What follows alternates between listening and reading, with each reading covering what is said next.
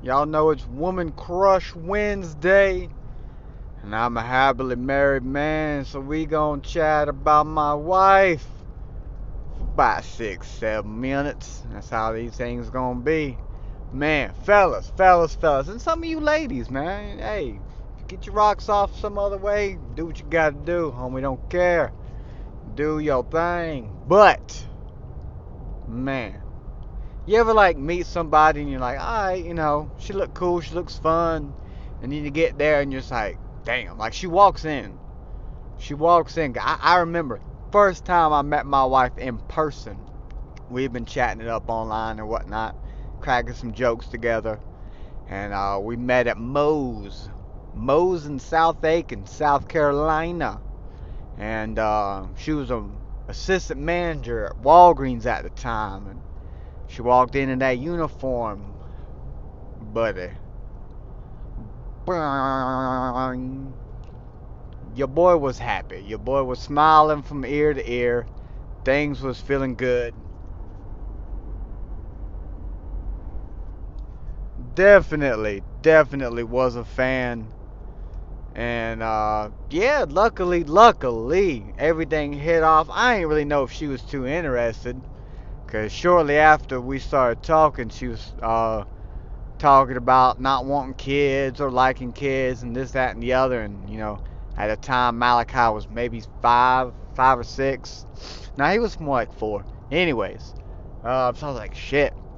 But I was also like, if anybody's gonna help me win her over, it's gonna be my boy. Because I've always said anytime I was single when Malachi was around, I was like, I'm gonna use him. I'll be honest, I was gonna use him as that cute little puppy dog in the park, you know? You know, like you see the movies with the guys with his dog in the park and he sends the dog over, you know, to play dead or something to catch the eye of the girl he interested in. I knew. I knew if to help me win her over, was gonna be my kid, and thankfully he did that, cause shit, she fell in love with him. He loves her. Hell, he probably loves her more than he loves me, and that's okay. but um, man, and both of us, even when we was together, when we was dating, both of us were like, you know, I don't know about getting married. Like it's just paperwork, legal bullshit, yada yada. Let's just be happy, you know. If we're happy, we're happy, and that's all that matters. But you know, I think I've said it either on my show, my old show, and I know I've said it on some friend shows that I've hopped on. It's cliche as hell to say, but that uh, movie shit was like, well, when you know, you know. Shit, man, it, that that is that is one of the truest things ever in my life. I could, I 100% believe that I was like, man, that's bullshit. That's cliche. That's not real. That's movie shit.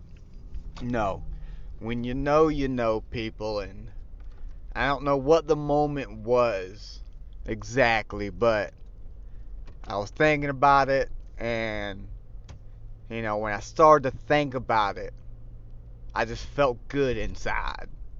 And I remember telling my moms I was going to propose, my mom started crying.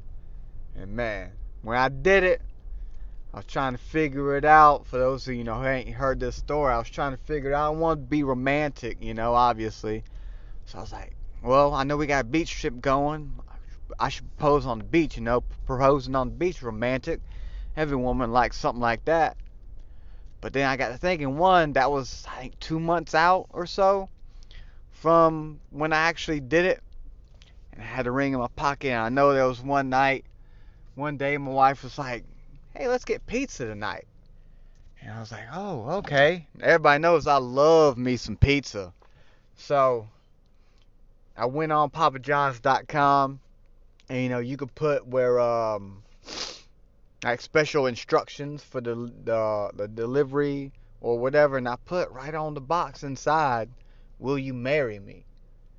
And sure enough pizza came, but they didn't write it. They didn't write it. So I raced, I, I raced the uh, box in, in my mom's room, got a permanent marker, and I scribbled, and my handwriting's already shit. And I scribbled as fast as I can, "Will you marry me?" And I called my wife downstairs. She she, she said she wasn't hungry. I was like, just, just open. I got a ring in my pocket. Nerves. My my voice is breaking, and I'm nervous as shit.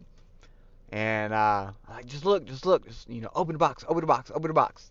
she finally opened the box and she couldn't read what it says, and I can't remember what she said that she thought it was, but when she's like, "Does this say will you marry me?" and I say, "Yeah," she turns around and I say, "Yeah," and I'm crying and you know she's crying and my mom's crying, all this type of shit. But yeah, man, when you know, you know. Everybody out there, I was one of those didn't know. I think we I think we got engaged when I was 30, 29. I don't know exactly. Anyways, I was one of those thinking, you know, I was gonna be single for the rest of my life or whatever the hell it was. Ups and downs, relationship. Everybody has them, right? Everybody has ups and downs. So if you out there and you listening to this and you're like, shit, I'm looking for my one, my woman, or my man, whatever. Just be patient. That's all it took for me. When I was actively out there seeking somebody, never found it. Never once. But once I just stopped and let life happen, boom. Boom. That's when it all falls into place, man. But six minute mark is here, guys. Take care of yourself. Talk to you all tomorrow.